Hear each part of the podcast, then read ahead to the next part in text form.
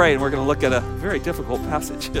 Father, thank you for this time together, Lord. Oh, what a joy to see so many gathered, Lord. We know there's people in overflow. We know there's still people at home that have, have not yet been able to come out due to procedures or surgeries or just, uh, just scared to, to maybe venture out because of medical issues, Lord. We do love them and we can't wait for them to be back with us. But we thank you how you gather the church, even in these unique circumstances. This, this is your church. This belongs to Christ. It's not Riverbends, it's not the elders, it's Christ's church. And because of that, we feel so secure. Our hope is in you. There, there's nothing else that we could find this type of joy and hope than in the finished work of the Lord Jesus Christ. This God who so sovereignly loves us, who knew us before the foundations of the world. We could not escape his grace and he drew us to himself. Oh, Lord, we're confident in you. We're confident in you. And this gives us joy to meet and to love one another. And cause us to be mindful of those around us in a unique and special way, Lord. Father, we pray for our community. We pray for this particular community that you have planted this church in, this group of people that you have ordained to be members here, Lord. We pray for this community that we would be a light. Oh, Lord, don't let us miss this opportunity. Don't let us miss this time. We know you're at work. You've showed a, a little bit of birth pains, haven't you, Lord? You showed what you have the power to do just a little bit. And it put the world into a panic. And so, Lord, we have the answer and cause us to be ready, ready to give an answer of the hope that is within us. Lord, we do pray that you would strengthen us now as we look into the book of Mark, particularly this text, the, the great sermon of the Olivet Discourse, as you prepared people for the future of what your judgment is going to look like and what's going to happen and the ugliness that the world will go through at some time, and help us to understand this. And help us to revel in the fact that you are God and you are on your throne and you have all things in control. So give us understanding by your Spirit through the Word of God. We pray this all in Jesus' name. Amen. If you're visiting with us or you're new to our church, um, uh, we preach expositionally here, so that means we're always in a text. We're working verse by verse through something. Over the last few months, we've been hitting some topics, but yet we've been in a text. If you'll, if you'll remember, each of the pastors that teach, and myself included, we always be in a text. We think the Word of God speaks, so we don't try to read into something to make it work for us we actually study the text and pull out of it. Um, and so at times we're topical, but we're still expositional, meaning we're going to use the passage to teach. Now, before, before all this craziness came down, uh, as you remember, some of you, I have been working through the book of Mark. Um, I'm, I'm, working in Exodus, and on Wednesday nights, we're in, we're in Exodus, I think, 17, this coming Wednesday. Um, but I've been working through the book of Mark, and we took a little hiatus from it. But coming back, we drop right into the middle of the Olivet Discourse. Probably one of the most difficult passages to jump into. And I thought, oh Lord, why are you doing that? Because He sets these things up right, doesn't He? Um, uh, but I think it's very important in this time where you see just snippets, just snippets of the wrath of God that has the, He has the ability to pour out on the world. Oh, this passage is going to teach us of what God's going to do in the end and what He's going to allow to be done. And I think we're going to learn great things of this. So follow along. This is a passage that has a, a, lot of work to be done, but I think you'll be encouraged as you listen and have your finger in the Bible. The Olivet Discourse is just an amazing passage of Scripture in which the Lord, it's Him, Jesus here, explains the future of Israel, but not to all of Israel. I want you to get this, but to believing Israel. You have to understand this. This text is not to all of Israel, to uh, everyone who's ever been an Israelite is going to be saved. Paul sets that record straight in the book of Romans that it is believing Israel. So he's writing to believing Israel, those currently and those in the future here. Now, unfortunately, many people's end times view, they go astray attempting to read the church into this or the rapture of some sort. And I want to be very much upfront. I don't think the church of the rapture is in this view right here in this particular passage. So, so we're careful not to read something into the scriptures. But I don't believe that the disciples here are at the point um, to represent the church themselves. I, I think they're representing this believing remnant of Israel. Now, the correct interpretation is not understood by whom the disciples are, but by the future of what God is going to do. Now, they, are going to ask for a sign. They've done that in verse 5. They want to see a sign. And then one of the questions you have to ask is are they asking about the future of the church or are they asking about the future of Israel? In the context. This is where people get lost in end times because they try to read something that's not there. Well, obviously, they're asking about the future of Israel in relationship to the Messiah, the, the kingdom, the temple, and all of those things. This by no means clears up everything in this difficult passage, but I want you to understand that they're, they're thinking Israel here, they're thinking kingdom as they go into this. So there are, there are always, um, always the right now prophecy, right? And then there's the future prophecy. So when we study prophecy, there's some that is unf- unfold, and then there's some farther out. We kind of kind of a telescopic. As you look in the scriptures, you'll see, well, that's near, and then there's a farther one, and so of course that's in this passage as well. So the interpretation of the Olivet Discourse is, is no easy undertaking. But the Lord spoke it. I want you to get this. Jesus spoke it and He's given us the Spirit to help us, and we have a good hermeneutic. That means the process of interpreting the text. So we'll strive to understand it the way the Lord gives it. Now, this section of in Mark 13 is what I call the heart of the Olivet Discourse. And you say, well, what do you mean by that, Scott? Meaning that when you study Matthew and Luke, there's a larger explanation of it. And so, what I believe is going on here is the heart, the most important thoughts of the Olivet Discourse, Mark brings out as he's been listening to Peter preach this. And he records it by the inspiration of the Spirit. Now, in verses 14 through 13, that's what we're going to focus on today, you will see unparalleled events of a tribulation and a judgment poured out on the earth while the Lord gives clear instruction to his disciples. So that's what this is about Next week, we'll get into verse 24 through 27 and maybe further, and that pictures the return of Christ at the end of the age. And, and we'll look at that glorious return as he returns with power and authority. And then following that, 28 through 37, as you just glance at your Bible there, Jesus gives a very present tense instruction to his, to his disciples using the fig tree as an example. And boy, that's a good one too. We'll get into that. But first, let's review real quick because it's been a while since we've been here. Look, notice in verse 1 and 2, look at those. It says, As he was going out of the temple, one of his disciples said to him, Teacher, behold, what wonderful stones and what wonderful buildings. And Jesus said to them, Do you see these great buildings? Not one stone will be left upon another, which will not be torn down. So you can see the scene here. Jesus is leaving the temple. The disciples are admiring this incredible structure that Herod had rebuilt. And he reminds them, and you remember we talked about this. Look, what has happened to the Jews is this temple has become their God in a sense. He is going to teach them that what I am going to usher in, future view of the church, is not something that is to be worshiped. This thing's coming down. And he is prophetically speaking of coming events of 70 AD, most likely there. Notice in verse 3 and 4 he was sitting on the Mount of Olives opposite of the temple, and Peter and James and John and Andrew were questioning him privately. Tell us, when will these things be, and what will be the sign when all of these things are going to be fulfilled? So here, Jesus and his disciples, they're made their way across the Kidron Valley, and they're up on top of the Mount of Olives, and they're looking across, and the disciples say, We need a sign. We need a sign of what's going to take place. They're trying to get their minds around this. So Jesus starts in as what in what is called the Olivet Discourse, a, a phenomenal sermon of prophecy of what's going to take place in order to answer their questions. Well, first in verses 5 through 8, there's a warning here to the disciples, but the warning is what happens to the world. Notice this. We, I hope you remember some of this. It's been quite a few months. Jesus began to say to them, See that to no one misleads you. So, so it's a warning right now. It's one of the first warnings. You see that, see that. It's an imperative there. He does three of them in this text.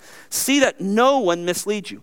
So he's telling them that there's people coming that are going to be constantly misleading you, constantly trying to pull you away from the truth. And here's what they're going to do This is happening today. happened this week. This is what they'll say.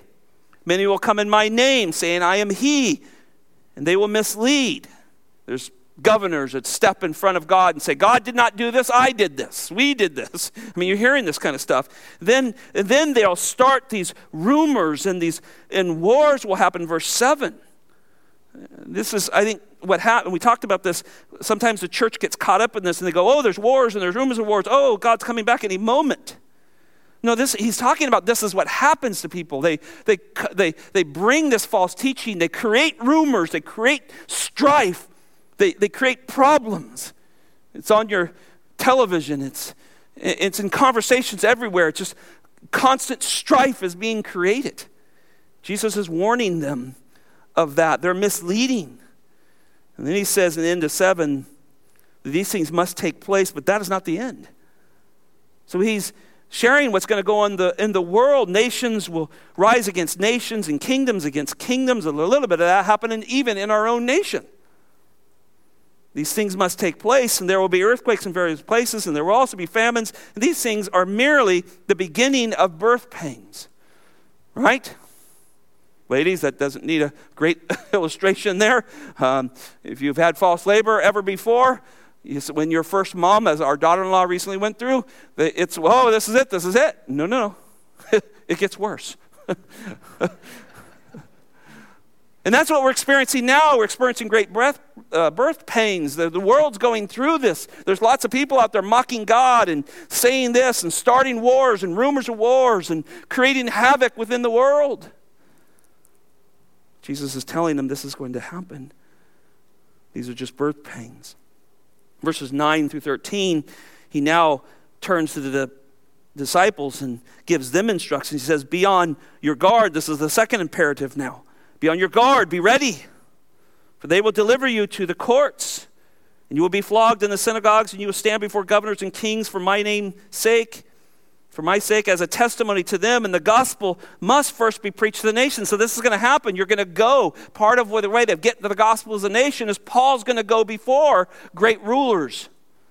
And he's going to share the gospel there and it's going to get pushed. And all this persecution that happens to the early church pushes the gospel out. That's why peter starts his epistle and says to all those in asia and bithynia and so forth and they've been pushed out. That must happen it's still happening today. So the gospel must first be preached before the end. It's part of the birth pains. Within that, we're preaching the gospel in all of this. We see this today, and it's why I say, Be ready, church. They're frightened out there. They don't know the truth. And you and I have it.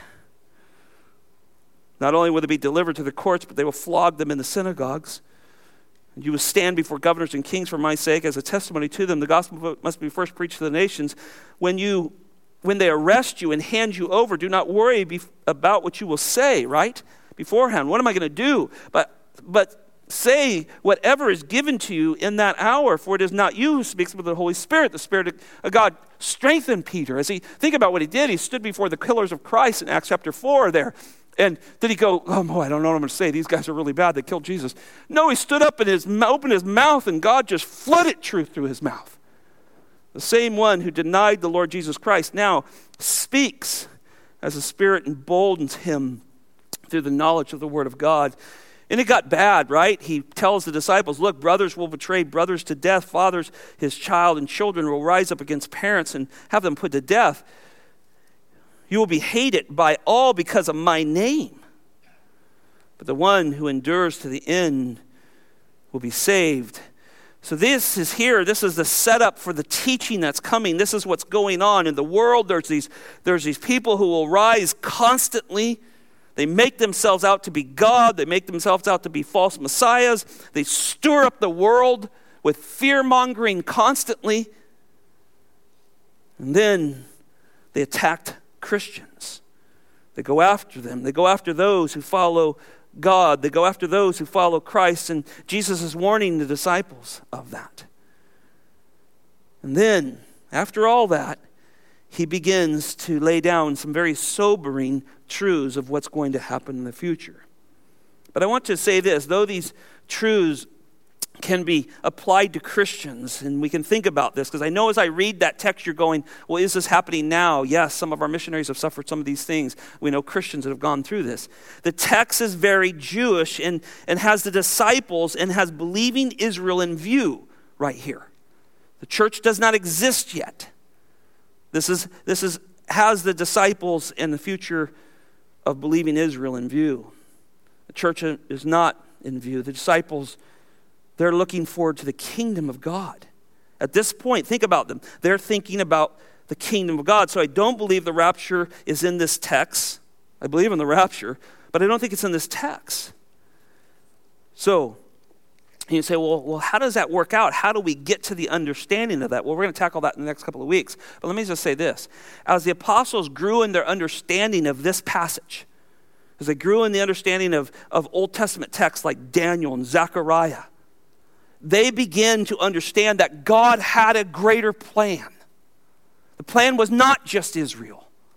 At this point, they don't understand that. They, they think that God's coming, Christ is going to come, he's going to set his kingdom up. They don't even have his death in view yet. They think this is kingdom time and they're in a good position. And yet, as these apostles went out after the death, burial, and resurrection of the Lord Jesus Christ, they began to put things together. They began to understand the teachings of Christ. They began to piece the Old Testament truths together and begin to say, oh, God has another people that he's gathering now. And we see that, and we'll talk about that more and come. Well, let's look at a couple thoughts today. Again, kind of introduction. Look at number one. Mark's gospel helps us navigate the difficult the difficulties of end time prophecy. Mark's gospel helps us navigate the difficulties of end time prophecy. One of the things I love about Mark is it's concise. It's straight to the point um, in, in a lot of ways. And, I, and I, here's what I, I, we believe as we started the book of Mark way back, you remember this, that most likely Mark was recording much of what Peter was saying. Peter was preaching, Mark was kind of uh, uh, an under shepherd with him, working with him, and he was recording. And, and doubtlessly, here, Peter, after hearing the great, fuller version of the Olivet Discourse, is more concise as he brings this down. And so when we study this, we get the whole view of the Olivet Discourse, but we get the uh, abridged version here in a sense. Now, with that said, the disciples.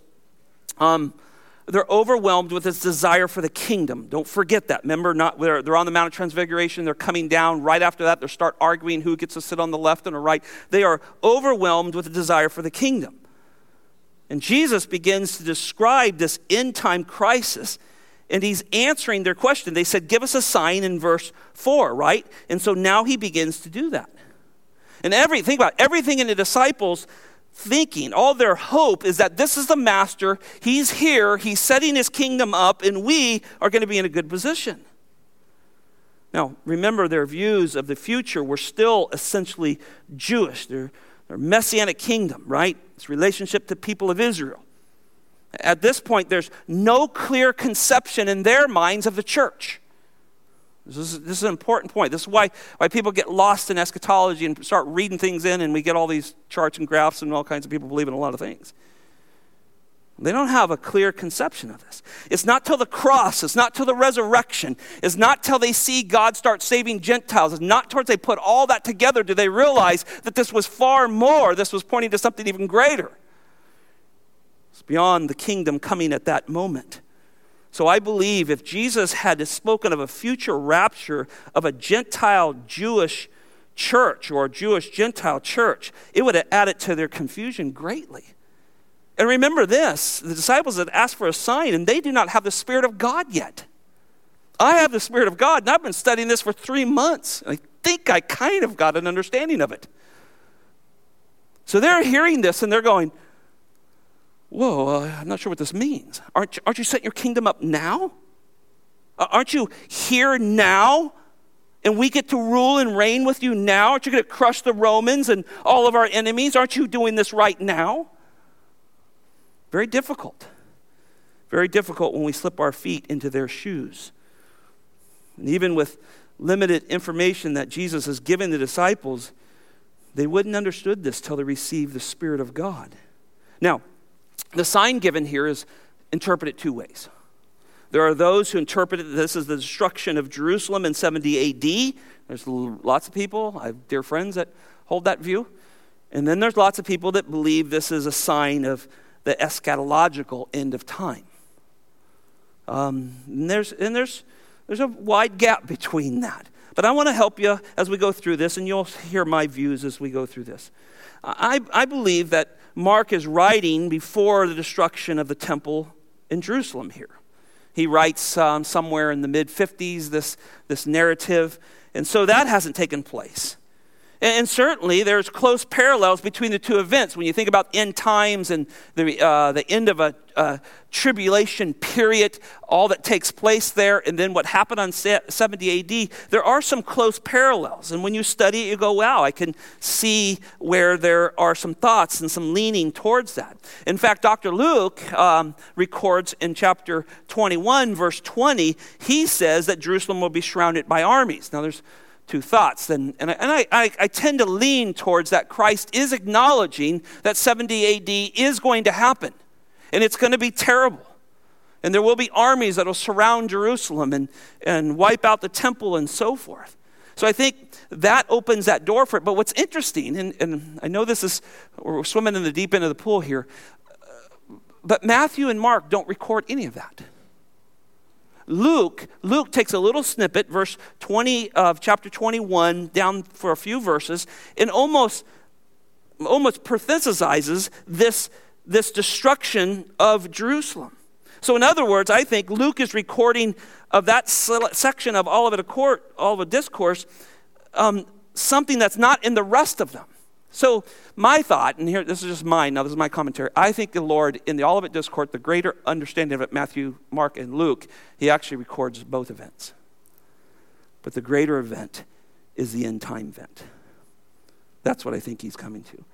Because I think the 70 AD falls short. It doesn't answer some of the questions. It's not connected to the return of Christ like the end times of Christ and his day where he pours out judgment upon the world and then his return immediately behind it. There is a close connection to that.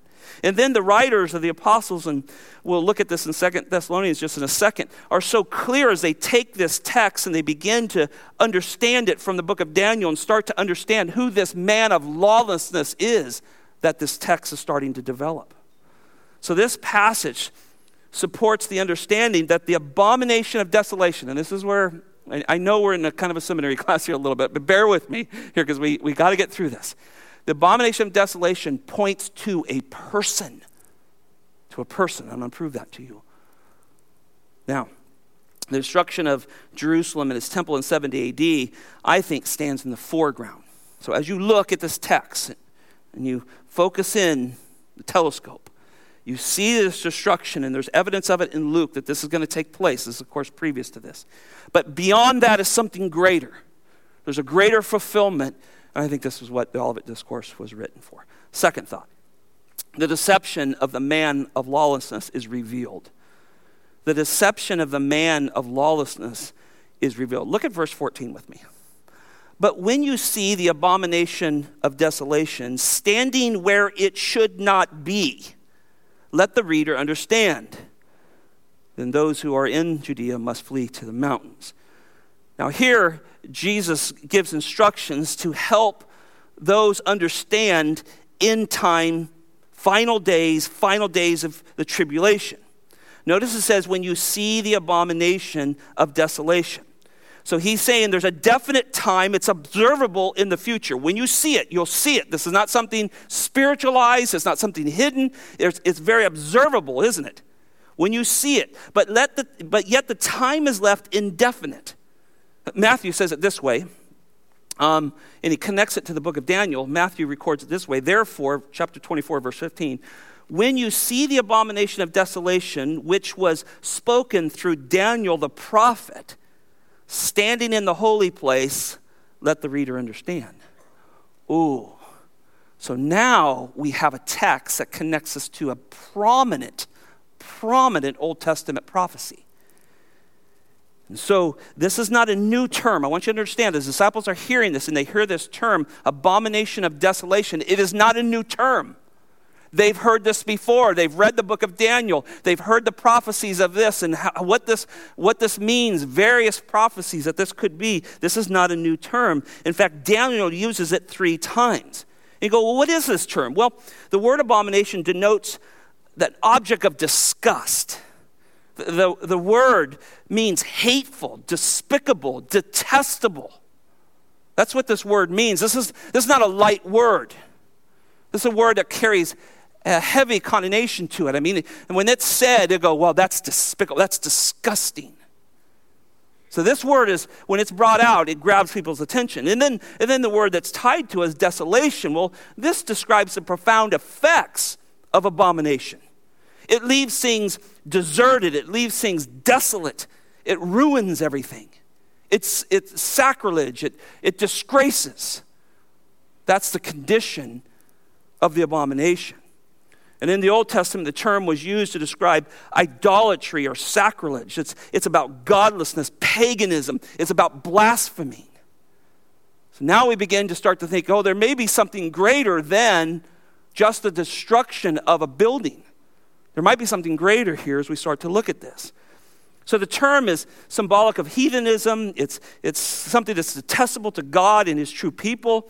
It, it portrays not the destruction of the temple, but rather what takes place in it, something that is profane. Remember, the temple was ravaged many times. You can go back and study, right? There's times at the end of the nations before they start to go off and be trampled off into, um, into slavery and into captivity in the other nations, then the temple gets ravaged many, many times. In fact, Nebuchadnezzar himself probably ravages the most. And never yet are those recorded as an abomination of desolation. So there's something greater here, what Jesus is doing. He's something speaking of something greater that's going to actually happen here. The book of Revelation uses the word as well. It describes the wicked city of Babylon with these terms. And, and says that anyone who practices these type of abomination of desolation will not be permitted in heaven. So this goes beyond pushing over stones and destroying a city. Now, as mentioned earlier, the Bible says that uh, Daniel uses this three times, right? The abomination of desolations. Chapter 9, verse 27, chapter 11, verse 31, and chapter 12, verse 11. Now, it's important that we go back and think through these, and we don't have time for me to drag you and look all that through, but I want to bring you up to speed just a little bit here. In Daniel chapter 11, verse 31, this is a prominent one, the middle one.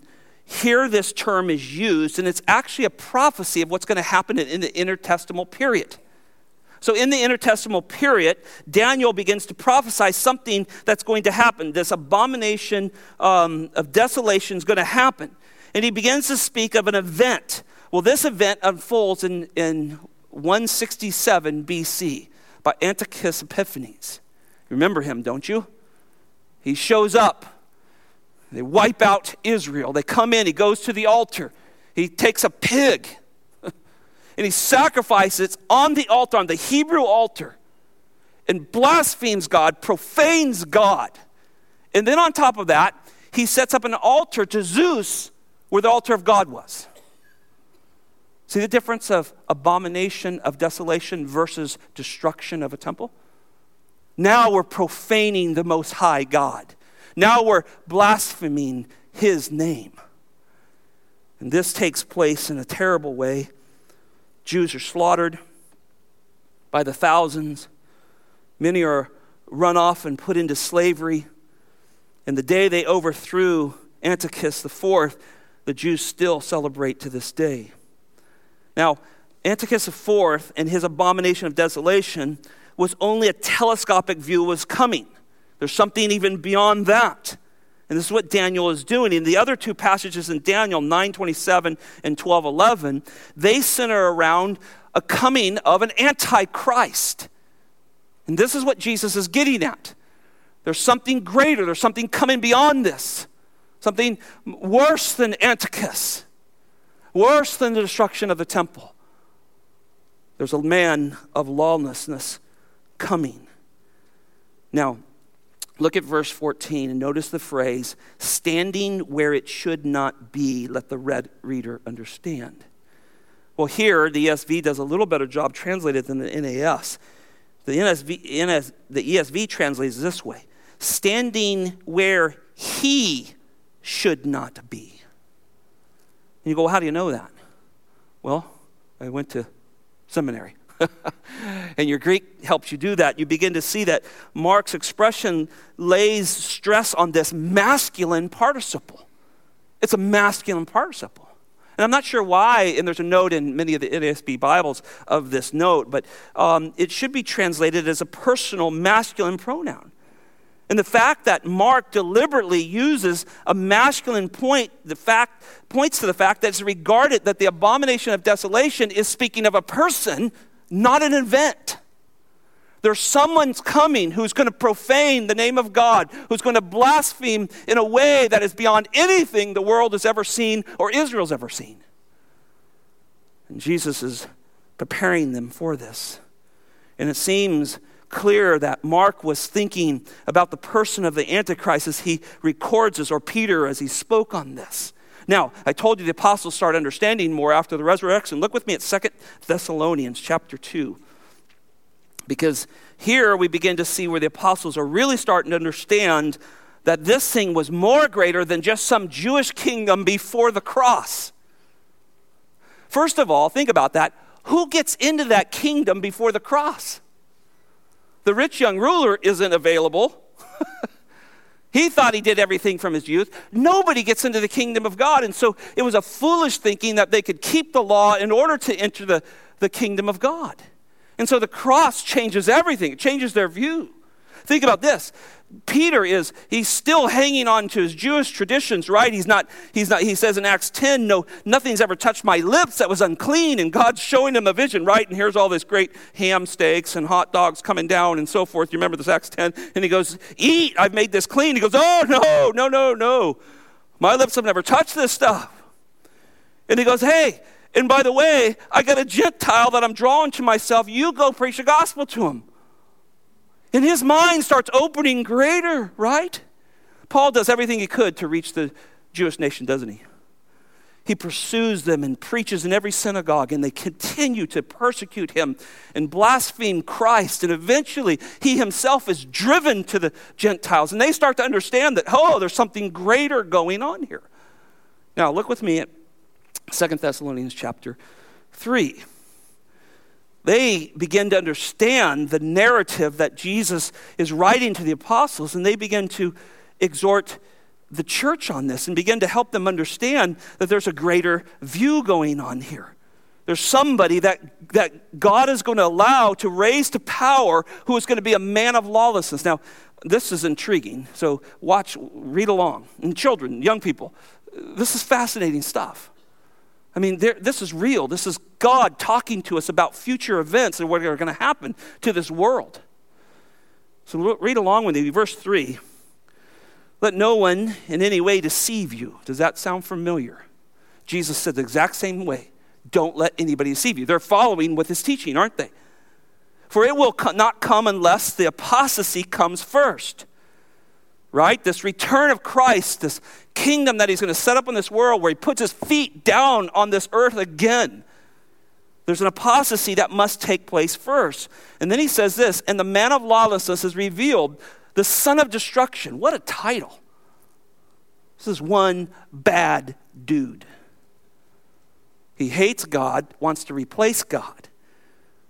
Look at verse 4 who opposes and exalts himself above every so called God or object of worship. So he takes his seat in the temple of God, displaying himself as being God. Now, has that happened yet, ever? When, a, a tic, uh, when uh, Antiochus came, the fourth came, what did he set up? He set up an altar of Zeus, not this guy. This guy is setting himself up as God. There's a unique difference between this. This is why I think this passage, Mark passage, looking farther down the road. Verse 5 do, You do not remember that while I was still with you, I was telling you these things. Paul's been teaching these things, right? And you know what restrains him now, so that in his time he will be revealed.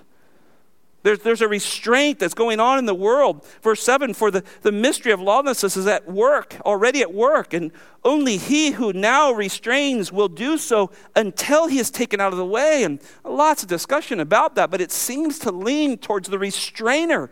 There's a point where this restrainer will be removed from the world and lawlessness will rule. So this man's going to be right at home. I think some of you go, Well, I think it's happening there today. Oh, you ain't seen nothing yet. What's going to happen to this world? Verse 8 Then that lawless one will be revealed, whom the Lord will slay with his breath of his mouth and bring an end by the appearance of his coming. So this is right at the end. This man is set up. He's, he's a lawless man. He's made himself out to be God. And guess who shows up? And you're going to see this next week in, in Mark 13. Jesus shows up. And how does he defeat him according to this text? He breathes on him. See, this man thinks he's got power. the breath of God slays this Antichrist, this man of lawlessness. Look at verse 9. That is the one who's coming in accord with the activity of Satan. So, what's behind this man? Well, Satan's behind him with all power and signs and uh, uh, false wonders with all the deception of wickedness for those who perish because they did not receive, listen to this, they did not receive the love of the truth so as to be saved. So, in all of this train wreck of eschatology here, of this godless, lawless man taking over, there's a definition of the saved right in this text. They are the ones who are given the love of the truth. What a statement. And so it tells us, even in these end times, in these desperate times, as the wrath of God has been poured out on the world and things are going crazy and lawless men are running the place, there are still those who have been given the love of truth. And before I go any farther, I have to ask you do you have the love of truth in you? Not to know truth so you can battle somebody and, and, and fight with them in some way. Do you have the love of truth? That's much different. That's tied to the gospel. That's tied to the Lord Jesus Christ. That's tied to I will suffer because you're worth of it, because the truth has set me free. And I don't have to fight for my own opinions and my own views and my own, my own thoughts. I can trust you, God, that you came and you did what you said you did, and you are who you said you are. And in that time, there will be those, and this is so precious, and the Bible's writing, I think, for those who will read that, particularly in Mark 13, to remind them, I am here and I'm coming back, and you will not fail. What a precious thought. So, while Antiochus here, or Antiochus here, the fourth, he erects this idol of Zeus in the temple, I think this is pointing to something so much greater. This Antichrist is going to exalt himself as God and demand worship of the people. And then it goes on, and we don't have time to read all this because time is slipping from me as you turn back to Mark, but he'll blaspheme the true God, and his religion will be promoted by a false prophet who will be empowered by Satan and do miracles and wonders. And you, if you keep reading there in 2 Thessalonians 9 and 10, and then on to 11 through 15, and then Revelation chapter 13, you see that this man and what's behind him and this false prophet and how he's empowered by Satan himself. And then notice as we go back, just as we finish up verse 14, let the reader understand. Well, it seems clear that Mark knew that the Olivet Discourse was not merely intended for the 12, but for believers who would follow even to the end of the age. And I just want you to think about this. I, I, personally believe and I, and I marvel at the fact that the Spirit recorded the scriptures for those in the midst of the final tribulation, that they could read God's word, be equipped, and stand in unparalleled times. Let the reader be aware, let the reader understand. And I don't pretend to know all when the Lord is coming back and when this final tribulation that God dumps upon this earth is. But here's what I do know God's word won't fail, and his elect won't fail. We'll see that as we go on. Third thought the kindness of God in the midst of terror. The kindness of God in the midst of terror. Well, these commands pertain to the reaction of the appearance of this man, this abomination of desolation in the temple. There's a reaction here that's going to happen. And during this final tribulation, all the followers of Christ will be assaulted, all of them. But Jews, particularly, who believe in Christ or, or they're close to the temple and, and in, in Jerusalem there, they are going to be the first targets of the Antichrist because it's there, the Bible says, where he will set up his throne, right? And call himself to be God. And then he'll spread from there from, to the whole world. So notice at the end of verse 14, he tells them to run.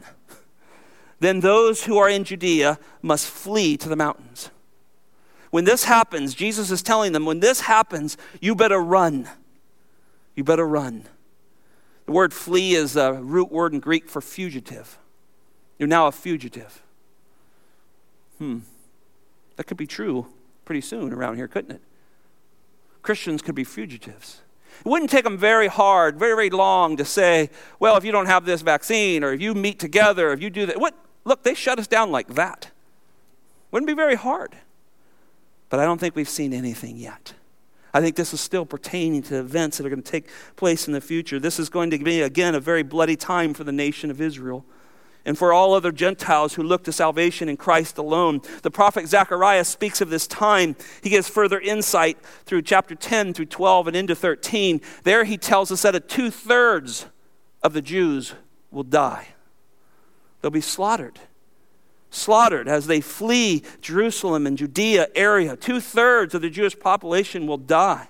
But in the midst of that, Zechariah chapter 12, verse 10 says there will be a, there will be a remnant that God grants faith to, and they will turn. And in verse 10 is such a beautiful verse. It says they will look upon the one whom they pierced and believe. Not all of Israel. He has a remnant. He will gather them in in this last moment and they will see the Savior that they pierced and they will believe into salvation. And so the Olivet Discourse does resemble some of Antiochus's raid in, in 167 BC and some of the Holocaust of 70 AD. It does resemble some of that, but it goes so much farther. When Jesus, remember, when Jesus is on on the road to the cross. He's walking through Jerusalem.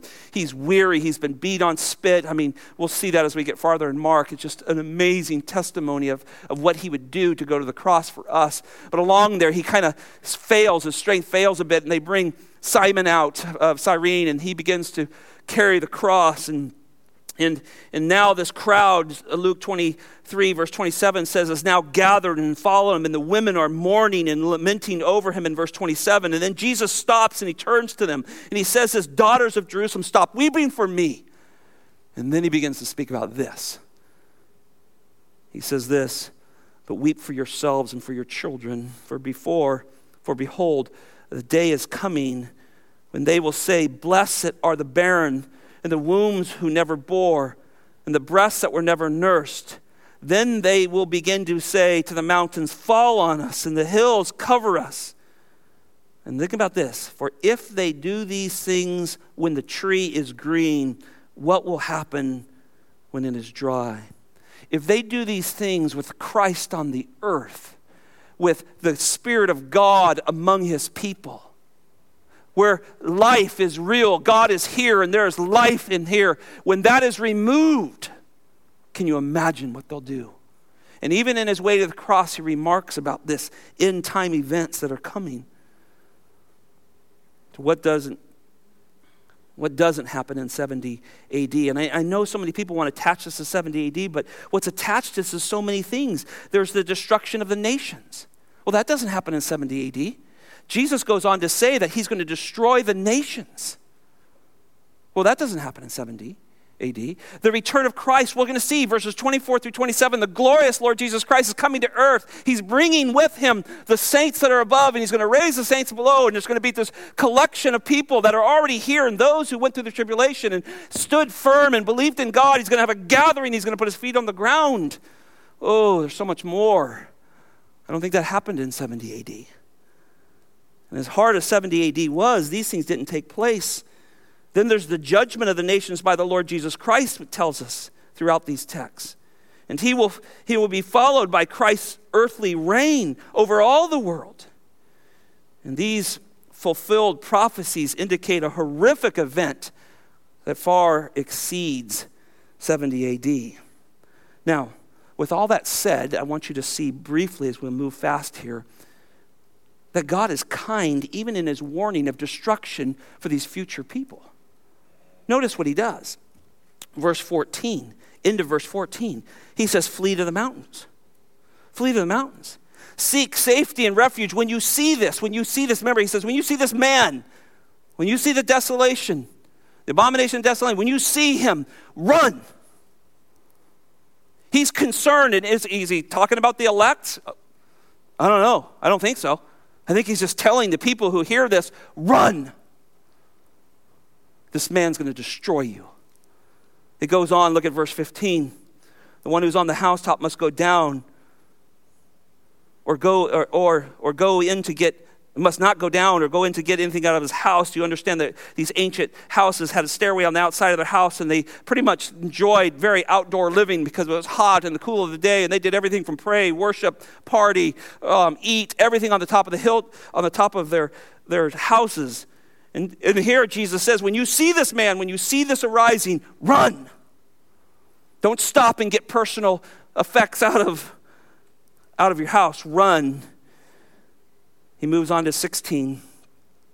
There's one who is in the field, must not turn back to get his coat.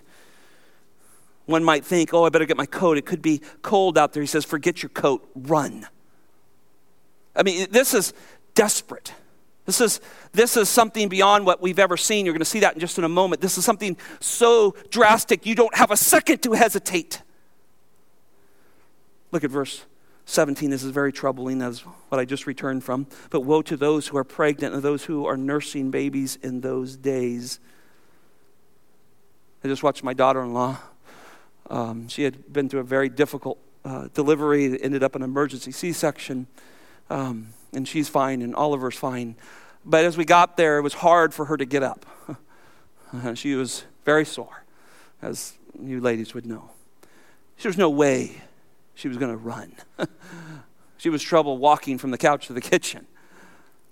And I thought about this because there was a lot of downtime as we were just holding our grandson and being with our family there and just enjoying time. I was doing a little studying on this. And I remember looking at her and Oliver and saying, Oh God, be gracious. And He is gracious. He says in verse 18, Pray it's not winter. That would be disastrous. Cold, swollen rivers, running through snow, and people are trying to kill you.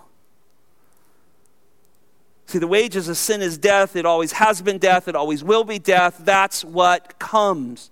Reject Christ. It's the greatest sin of all. Reject the only one who can save you. Death comes. God is a just and holy God. Yes, God is a loving God and displays his grace and mercy. This world tastes the love of God every day. Every day. The sun came up on the wicked today. The sun came up on those who profaned his name as he went to sleep last night. God's given them food and water and shelter and clothing. He's given them finances. He's given them uh, all what they need in this life. But there's a day coming where the wages are due.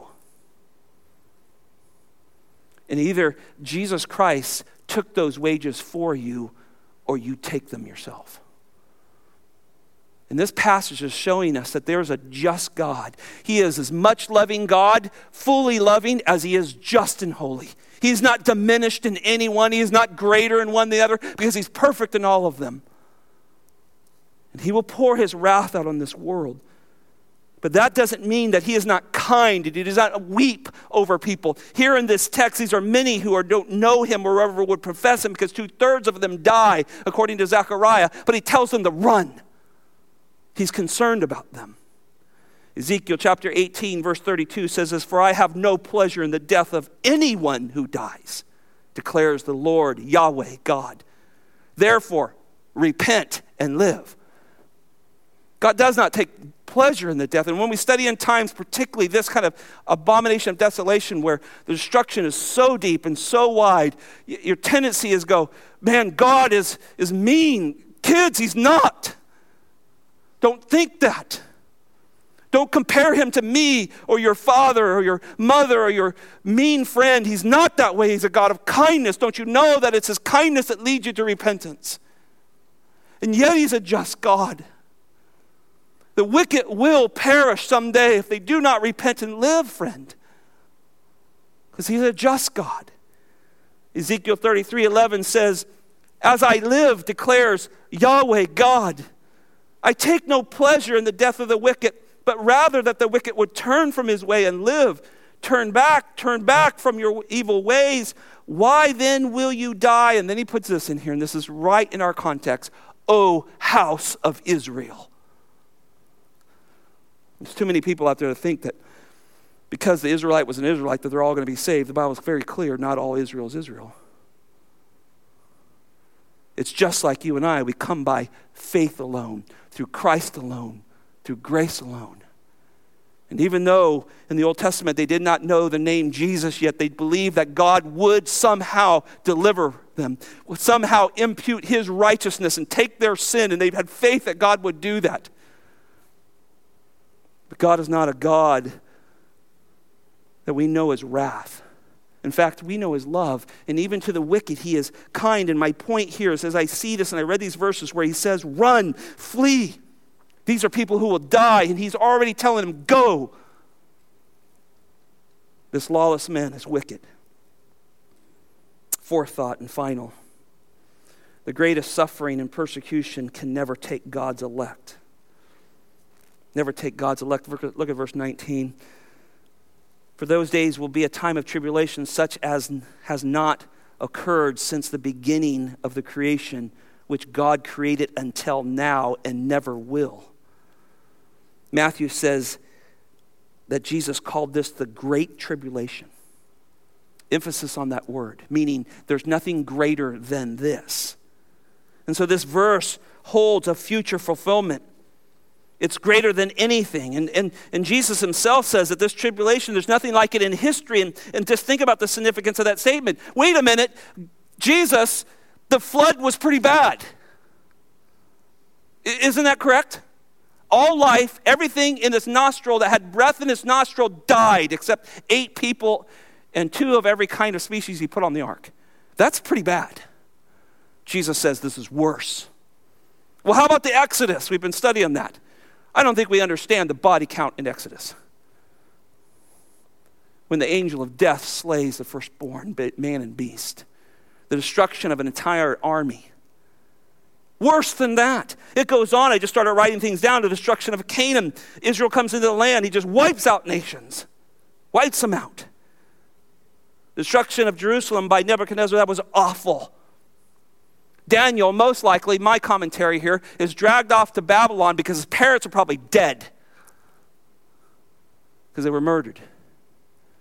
Jesus says it's worse than that. Well, about, about Antiochus, the slaying of a pig and setting up Zeus an altar in the temple, worse than that. What about 70 AD, where millions of Jews were killed or put into slavery? Worse than that. Let's get into modern era. How about the Black Plague? You want to talk about pandemics? 200 million people that they know of probably died in that pandemic in the 1300s. 13, uh, excuse me, 200 million. And it says the third of the, the writers of this say that the third of the world suffered in some way from it.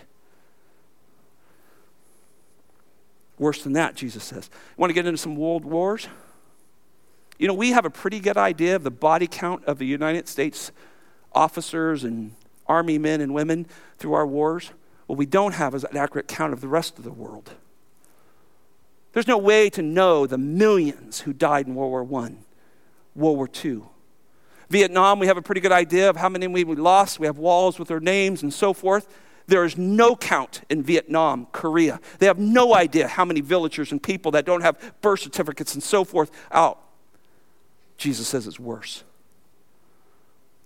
See, this is why I think this is pointing to something farther than 70 AD, and, and I don't want to lessen 70 AD. That was a terrible, terrible event. But this is worse. Jesus says it's worse since creation. And, it's, and as hard as it is to understand, we have to believe that the book of Revelation is prophetic and it speaks of the future, doesn't it? Because it starts telling us that some of these things are going to happen that are worse. And if you read Revelation chapter 6 through 16, you can do this on your own. The Apostle John starts to talk about unparalleled horrors that are going to happen to this world and to people in the end times as Christ starts to pull out his bowl, seal, and trumpet judgments. Listen to this. Here's just some of them, not all of them. Massive earthquakes, earthquakes worldwide, hail and fire consuming a third of the world's vegetation. That means starvation. We've never seen that hail and fire consuming the vegetation, oceans turning to blood, fresh water made poisonous. Sun, moon, and stars will be darkened, countless demons released from a pit to terrorize mankind. A third of the world's population will die. Sores cover the bodies of people, inflicting great pain. In, uh, entire seas will turn to blood, and all the creatures in them will die. Rivers turn to blood, killing life in them. The earth will experience extreme heat and extreme cold. It's an environmental nightmare that goes on, such as the world has never seen. Water sources will dry up. Even the appearance of the world will change. The world has never seen anything that's coming. This is why Jesus says, run. Run. Humanity waits the final days just prior before the Lord returns and sees his judgment. And look, if you're struggling to get your mind around verse 19, look at 20 with me. Unless the Lord had shortened the days, no life would have been saved. But for the sake of the elect, whom he chose, he shortened the days. Oh my goodness. I think this verse is even stronger proof of the consuming fierceness of these last days. Unless the Lord, Jehovah God, in his sovereign control of the affairs of this world, does not graciously decree a limitation to those days, nobody survives, verse 20 says. The word, you say, well, it's all past tense. Yeah, because he already decreed this. These are already things that are done. He knows they're done. He knows this is what's going to take place. This is why he's telling them. Look again at verse 20. We begin to see that God will act on behalf of his elect. He said, No life would have been saved, but for the sake of the elect whom he chose, he shortened the days. I love this passage. It, it brings such hope. He, he's watching over his elect. There's going to be people who are elect in this final days. And God is is caring for them and taking them through this great tribulation, Matthew calls it. And all that the Father gives him, Jesus says to us in John chapter 10, I'll lose what? None of them. I'll lose none of them, even in this great tribulation. The word chose is in the middle voice. I love that when the middle voice is used because it means God acted to choose them for himself. I've set these people aside for myself. No matter what the Antichrist does in his savage assault on believers, none of my elect would have survived if I don't put a stop to it, is what he's saying. I'm stopping it because of them. What a statement. See, God is the promise keeper, and he always protects his own, and don't forget that. He always protects his own, and he loves his church. And this is why my eschatology leans certain ways, because our Lord loves his bride. And He will come and get us. And He will pre- protect us from the greatest atrocities that man will ever see because He loves His bride. But He's still got a work to do. He's still got collection of certain Jews and Gentiles He's going to collect, and they're going to go through this very, very difficult time. But He loves them and He puts an end, otherwise, they would be wiped out. And look, many Christians in past, present, and future suffer persecution, even to death. But God always perseveres a remnant on this earth. And I believe this text teaches us that God wants a remnant on this earth as He brings His saints in tow. He wants a remnant there to meet Him when Jesus puts His feet on this earth. Because He loves His church. And He's always among them. Look at verses 21 through 23, and we'll try to wrap this up. And then if anyone say to you, Behold, here is the Christ, or Behold, he is there. Do not believe him, for false Christ and false prophets will arise and will show signs and wonders in order to lead astray, if possible, the elect. But take heed. Behold, I have told you everything in advance. Not only is there extreme suffering, but there's extreme deception going on during this time. Remember the Antichrist, and you go on and read this in the latter part of Second Thessalonians chapter 2, verses 11 through 15, and then you'll see it very clearly in Revelation chapter 13 that he has these false prophets that are controlled by Satan himself, and they're very motivating. They're doing miracles and wonders and signs, trying to deceive, trying to lead away, and he warns them of this. He says, And then if anyone says to you, See, he's, he, he's speaking to believers, right? If anybody says this to you as a believer in Christ, and then he uses this term, behold, over and over in the text. It means they're going to come with excitement. These pretenders are going to produce claims that they're the Messiah, that they're the ones that, that have the right to the throne. And the Antichrist himself will produce himself as God. But the remnant are commanded to reject all such claims. See, he's preparing them. Matthew describes the difference between them. He says the very same thing, and then he adds this verse. He says, For just as the lightning comes from the east and flashes in the west, so will the Son, the coming of the Son of Man be. And that's there's nothing like Christ. What he means by that, these guys have a little bit of flash to them. Christ is like a bolt of lightning that goes across the world. You'll know the difference. And Christ is reminding these are false. They're weak. They're flash in the pans. I'm going to be a bolt of lightning when I show up. And that's our Savior. Nevertheless, these will constantly barrage the, the false, uh, the Christians with these false Christs, these false prophets, and these pseudo Christs and pseudo prophets are all coming at this time. But notice in verse 22 that these false Christs and these false prophets, they're puppets of Satan. And they'll show many signs and wonders. And, and notice it uses the word to lead astray. That, that word means seduction. And every horrible thing you think about that word is in there. It's, it, he'll use everything they can do to seduce people away from God. This is their goal. And the diabolical aim to lure believers from the path of truth, the elect from believing in Christ. You'll see that in Second Thessalonians and in Revelations. And then it says, if possible. And I love that little phrase because really what it means is that that it implies that they will not succeed, but it shows the strength of the seduction. If possible, it's impossible to take the elect, but it shows the power of that seduction. And God's elect will never fail because Christ will lose what? None of them. And they'll go through it. Finally, verse 23 for the third time, Jesus commands the listener to be ready. Take heed. This is the third imperative so far in this this Olivet discourse.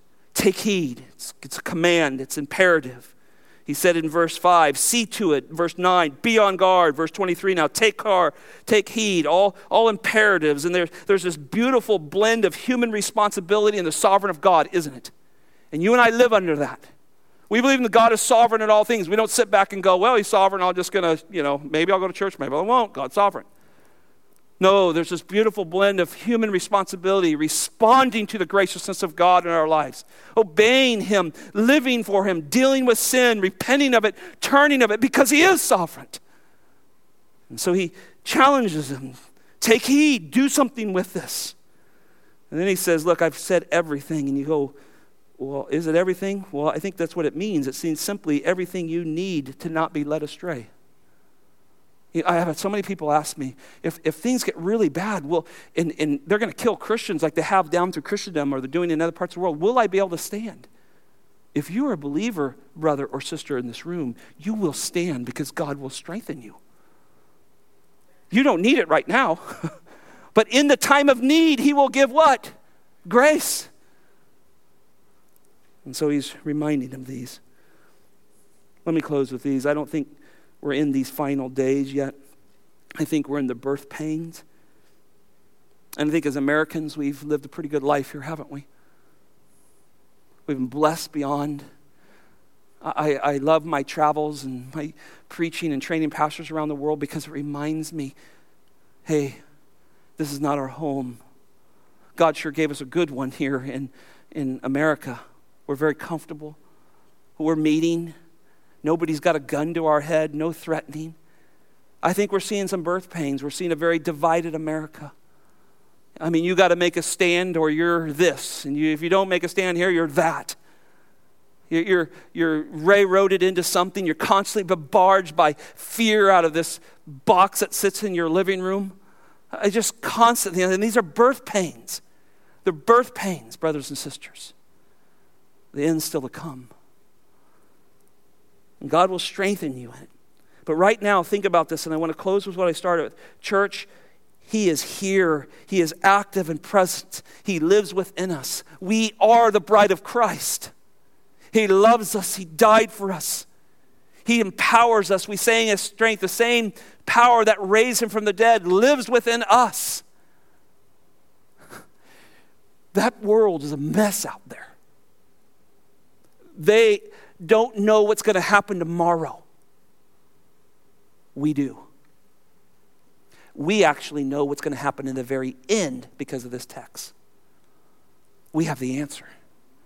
And it isn't some prideful thing, but it's bold humbleness. I know that's a mixture of words. We boldly, we do not recant. Jesus Christ alone is our salvation. We put our faith in Him. We trust in Him. We believe in Him. Yes, I can be scared at times because I don't quite know, but then I run to my God who hears my prayer. The Bible says His ear is attentive to us, He's listening to us. He's given us a book to know Him and follow Him, and we find strength. And then He gives us a body, a family you and me, all of us together, so we can encourage. When one is weak, the other one is strong, and we, and we live this life. And so when people come in that door and you interact with them as your neighbors and in, in the store, you got something to tell them. And they may reject it, they may spit in your face. I don't know what they'll do. Or they may fall on their knees and say, What must I do to be saved? And you have the answer. So, church, we're living during a pregnancy right now and the birth pains are strong. Be ready. You need to tell people of the hope that lies within you. Amen. Father in heaven, we marvel at these texts. Jesus with these 12 men are sitting on a mountain, a hill, looking across to Jerusalem. He's speaking about things at this point they have no idea. They don't understand it. They're still waiting to be, sit on his right and his left. But he's giving, he's given them a sign, the one they asked for. And eventually, there is going to be this man that God allows to come, an Antichrist, the Antichrist. There are many Antichrists in the world, but this will be the Antichrist. And he will take his place in the temple of God. He will call himself God. He will act as though he is God and he will cause great problems to this earth. Combine that with your judgment upon the earth that you pour out, Lord, things will be chaotic. And so we are very grateful we live in this time, in this part of the age. But yet that man will not have his way. Jesus, when you return, you will slay him with your breath, as we read. And he will be cast into utter darkness with Satan and his angels. And there they will be condemned forever. And the church, the believers, those who put their faith in Christ alone, through grace alone, through the word alone, for your glory alone, by faith alone, they will live eternally with you. And they will go on to worship you forever. So, Lord, I pray that you would encourage us through this. is a challenging text, Lord, but we're committed to teaching your word verse by verse. So we don't skip these, Lord, but we're glad we don't because this gives us confidence in a God who has all things in control. We thank you, Lord. Father, right now, I just want to pray for those who are struggling. Maybe there's some here today that are afraid of things that are going on. They don't know how to respond to all the allegations of racism and hate and bad cops and bad people and good people and all the things that get thrown at them, Lord. I pray that you would help them put their faith in Jesus even in these tough times. They will realize that Christ loves his elect. He will lose none of them. And we press on because he has saved us. So give them strength, Lord. Father, I finally just end this prayer for any of those that are here or hear this recorded or hear this sermon at some time that don't know the Lord Jesus Christ, that I pray that you would use this text to waken them, Lord, that your spirit would awaken them to the wages of sin. You will judge it. In this life, you will judge it, but worse, you'll judge it in the next. And so, Lord, I pray that you would save people. We know that you have to do it, but we can be the lighthouse. We can proclaim this light individually and corporately. Help us do that for your glory. Pray this in Jesus' name. Amen.